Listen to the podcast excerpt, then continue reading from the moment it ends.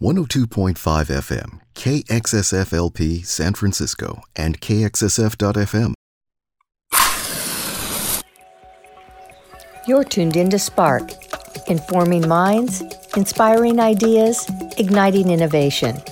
Let the conversation sink into your soul. This is Kelly Marlowe, host of Spark. What would you choose? To be smarter or wiser over time? Wouldn't it make more sense to become wiser than smarter if it contributes to your overall happiness? Today, I'm talking with Dr. Dilip Jeste, a leading neuroscientist on wisdom, who will share the neurobiology and psychology of what makes us wise and how we can nurture our wisdom. Thank you for joining me on Spark today, Dr. Jeste. You're welcome. Thank you for having me. How do you define wisdom? Wisdom is a personality trait. That means it describes a person's characteristic pattern of behavior, thinking, feeling, acting. Wisdom has several specific components. These include empathy and compassion, emotional regulation, self reflection, accepting diversity of perspectives, decisiveness, and spirituality. Let me say a few words about each of these to clarify. So, the first and probably the most important one is empathy and compassion. It refers to things that we do for other people rather than selfishly for ourselves. Empathy means understanding and sharing somebody's emotions or thoughts. Compassion means acting on it and helping somebody else. Emotional regulation means control over our emotions. Think about a teenager. His emotions fluctuate from hour to hour and minute to minute. And think about an older, wiser adult who is calm, has control over the emotions. The third one is self reflection. It is the ability to look inwards, try to understand our own behavior. When something goes wrong, natural tendency is to blame somebody else or something else. Instead of that, we should think about did I make, some mistake? Did I go wrong in some way that I can improve next time? That is self reflection. Next comes something that is sadly lacking these days, which is accepting different perspectives. So I may have certain values, but I can understand why somebody else may have different value system. We don't have to agree with each other, but we can respect the fact that different people can have different value systems. The next one is decisiveness. While we accept uncertainty and diversity of perspectives, we have to be decisive when needed. We cannot be sitting on the fence all the time. And lastly, and this is somewhat controversial component of wisdom, is spirituality, which is different from religiosity. Religiosity means belief in a specific religious system with scripture, temples, mosques, whatever, um, and practice it. Spirituality means connectedness with something or someone that we can't see or hear or sense. And we can call that consciousness, soul, spirit, or God. So those are the components of wisdom. Do you have to have all components to be wise or to have wisdom? Only higher in certain ones and perhaps lower in others. We all have our strengths and limitations, and I don't think there are too many people who are very strong in each of them. So, no, we don't need to have all of them to the same extent. At the same time, we cannot have total lack or opposite of one of these. Spirituality is the only one where there is some controversy, so not everybody accepts that as a part of wisdom. But the other five components I mentioned, I think really we need to have it at least to some extent. We may not be strong in every one of them, but they should not be totally absent. It sounds like empathy and compassion are the most important components. There is no question about that. People often confuse wisdom and intelligence. Uh, intelligent people have high IQ, they're very smart. However, they are not necessarily empathic and compassionate. Some of the mass murderers and terrorists, they're very intelligent, they're very smart, but they lack empathy and compassion. And that's why empathy and compassion, things we do for others, are really critical. As humans, we are a social species. We need one another for our survival and thriving. And that's why empathy and compassion really are critical components of wisdom. Is wisdom defined similarly across cultures? Yeah, usually people think about wisdom as a concept that varies from culture to culture, or society to society. But that's not true at the basic level. The basic components of wisdom are similar across cultures. So when we started doing research on wisdom, you know, about 15 years ago, we looked at two very different documents of definition of wisdom. One was an ancient scripture in India called Gita, and the other was a modern Western literature. That was to look at the definitions of wisdom that were common to the Western literature in the second part, and the first part, components of wisdom that, that were described in the Gita. We thought that these two would be very different because the Gita was written thousands of years ago in a very different part of the world. Whereas the modern Western literature is clearly Western and only since the 1970s. Surprisingly, we found that the definitions from these two sources were very similar. They both included empathy and compassion, self reflection, emotional regulation, decisiveness, spirituality. Uh, there were some minor differences. For example, materialism is strongly denounced in the ancient scriptures, but uh, it is not um, devalued in the modern Christian literature. So there are some minor differences, but the similarities are really striking. And if you think about it, most religions, they all talk about the need for empathy, compassion, emotional regulation, self-reflection, and so on. So basic, the basic constructs are similar. There may be minor superficial differences. Interesting. Your research indicates there's a biological base for wisdom and it's tied to how we also emotionally regulate ourselves. Can you talk about this? So, as I said, when we found that the basic construct of wisdom was similar in the ancient scriptures versus what it is today, meant that that construct has not changed over thousands of years and across thousands of miles. That probably means that it is biologically based. Because if it is biologically based, then it won't change from millennia ago to what it is today. Is biologically best, where would it be best? Obviously in the brain. Where in the brain? And so that was actually the part of our research was to find out where in the brain wisdom is located.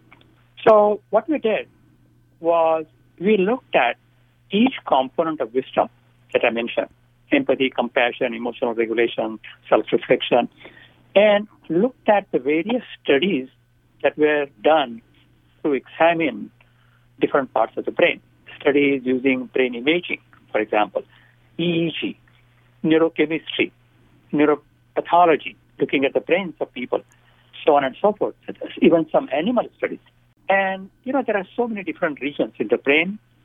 So we expected that probably all these various different regions would be involved in different components of wisdom. That was not the case. We found only two main areas of the brain that are involved in all these components of wisdom. Those areas are prefrontal cortex. The prefrontal cortex is a very front part of our brain, and that is the newest part of the brain in the evolution. The, the second part that was common was striatum or amygdala. That is the oldest part of the brain in evolution. All animals that have brains have that amygdala.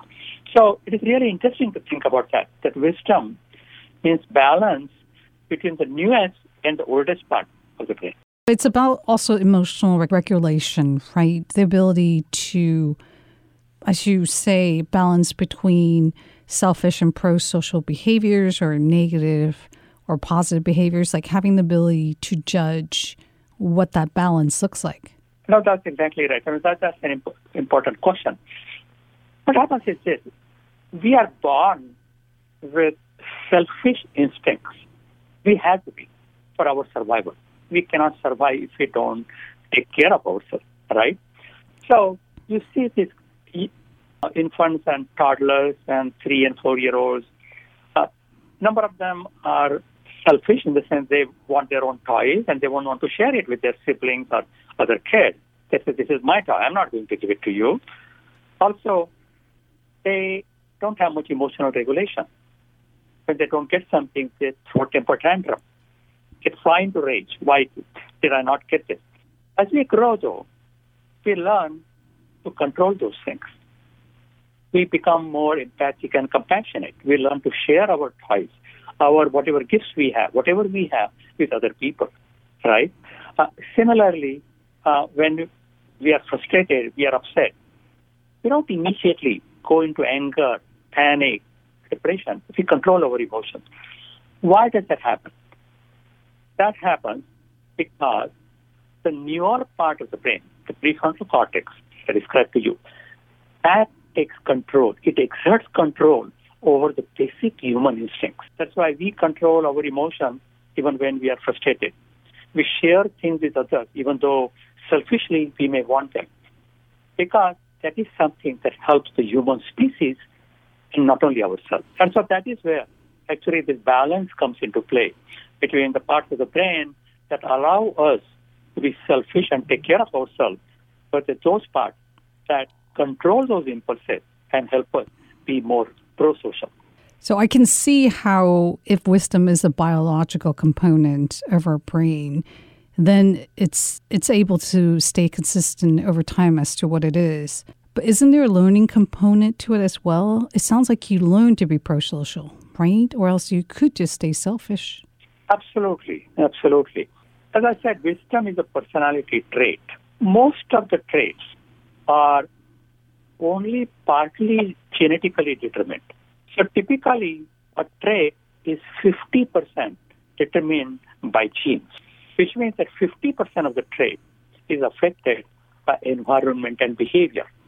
You know, of course, when I say 50%, I don't mean to be precise, it could vary a bit, but part, so, and you, you see that. You see that there are some kids, some young people who are really quite affectionate toward others. They have good control over their emotions. They are self-reflective, and others are very different. As people get older, with experiences, we change some.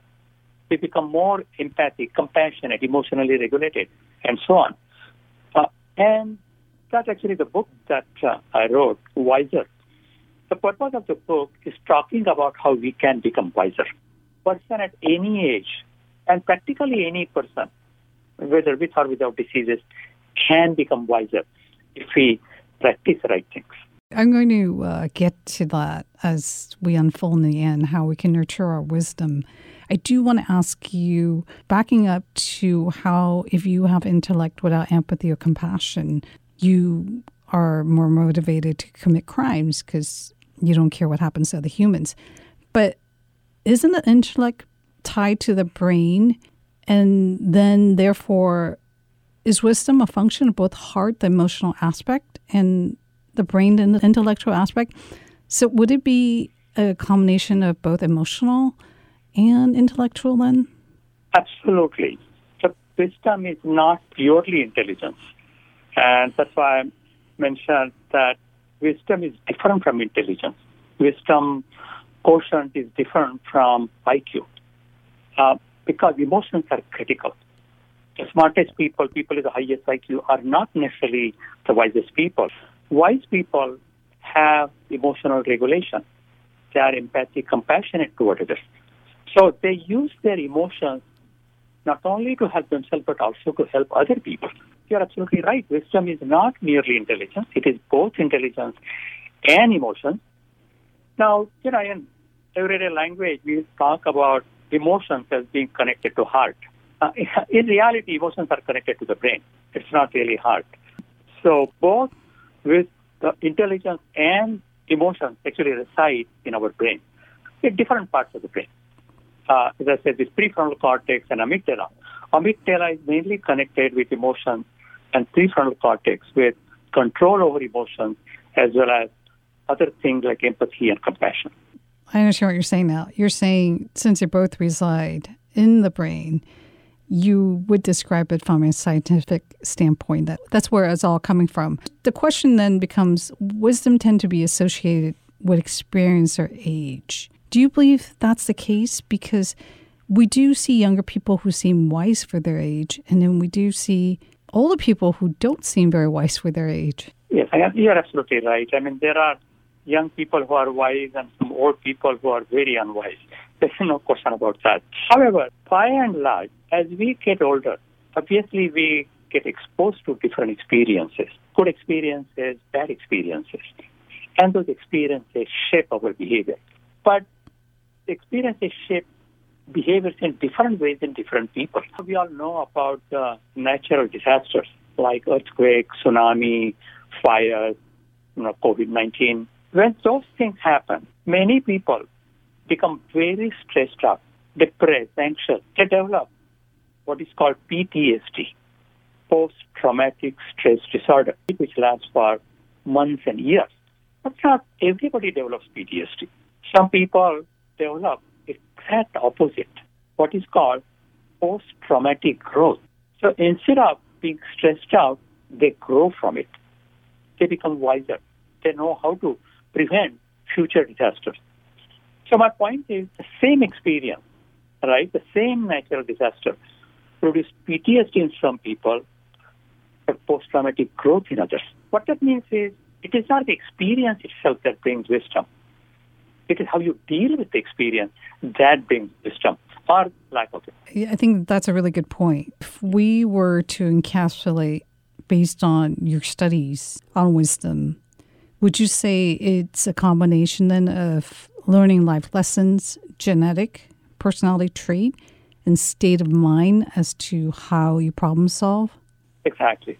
I think it is a combination of genes as well as our behavior and environment. You know, the genes define our structure, structure of the brain, as well as that of other organs. However, the functioning of those genes can be affected by behavior. To give you a different kind of an example, let us say there are two people who are born with genes for smoking. Uh, I'm sorry, genes for lung cancer. Okay, there are two people with strong genes for lung cancer. One of them smokes a lot and the other one doesn't smoke at all. It is very likely that the person who doesn't smoke at all would not develop lung cancer, whereas the other one would. Now, they both have the same genes. Why did one person develop lung cancer and not the other? Because of their behavior and environment. Likewise, they are born with genes which affect several things. However, those things can be changed. And here actually I want to talk about brain. The notion that brain doesn't change is wrong. Brain changes. Brain changes all the time. It changes even in older age. If we keep ourselves active, if we keep ourselves active physically as well as cognitively, socially, the brain continues to evolve even in old age.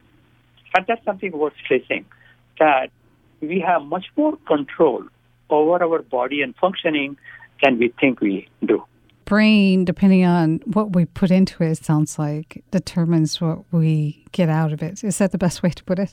Yes, that, that, that's a very nice way of. In the sense, if some things don't work, we should not necessarily blame it on our parents or our genes, but think about what we can do to improve. Uh, and there are many things that can improve even in later life. Again, not everything, clearly. There are some things which are beyond our control.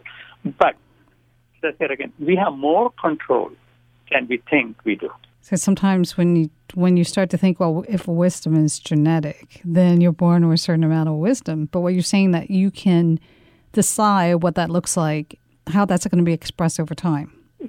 That's exactly right. I mean, you can see that with even physical illnesses. There are some families there's a strong family history of, say, diabetes or heart disease. But not everybody in the family gets that condition. Some people who are very active, who follow healthy lifestyle, have a lower chance of developing those diseases despite of having the genes. How can one nurture and in- increase wisdom as a way of life? Yes. And again, in our book, Wiser, that's what we have done is to describe the strategies to increase specific components of wisdom. I can give you examples. So let's say empathy and compassion. So one way to increase it is keeping a gratitude journal. Before going to bed, write a couple of things that happened during the day that made you feel grateful.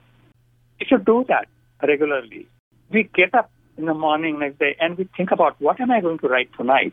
And so we look for those things.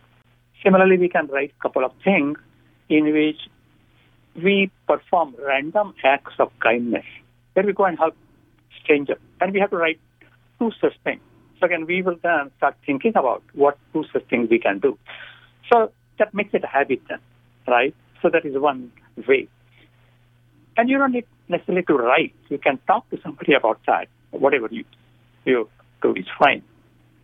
Another way of increasing empathy compassion is by volunteering, especially volunteering in places where people are disabled. For example, children with autism or people in nursing homes uh, who have dementia uh, or people with physical disability. If you spend some time regularly, you become empathic and compassionate towards them. And one thing I want to mention is compassion is not necessarily toward other people, it's also toward ourselves. Sometimes you find people who are very compassionate to others, but very harsh on themselves. And that's not good. You have to take care of yourself also. We don't want to be selfish, but we have to take care of ourselves. And there are strategies also for increasing self compassion, which is, for example, that when you make a mistake and you feel bad, you are blaming yourself, and you continue that for a long time, that's not useful. If your friend came to you and said that she made a mistake and she's feeling guilty, can't get over it, you'll say, don't worry about that. Everybody makes mistakes. You know, I made mistakes, others have made mistakes. So there's nothing wrong with making a mistake. You learn from it, you'll grow from it, and you'll forget about it. That's what we need to tell ourselves for increasing self compassion. Wrapping up, where can listeners find your book Wiser? So there's a website called wiserthebook.com. Uh, also, you can get it on Amazon uh, as well as uh, other bookstores. It's a great book to put next to my desk to remind me to be wiser every day. Thank you so much for joining Thanks. me on Spark today, Dr. Jeste. Thank you, Kelly. Thank you, Kelly. It's a pleasure talking to you.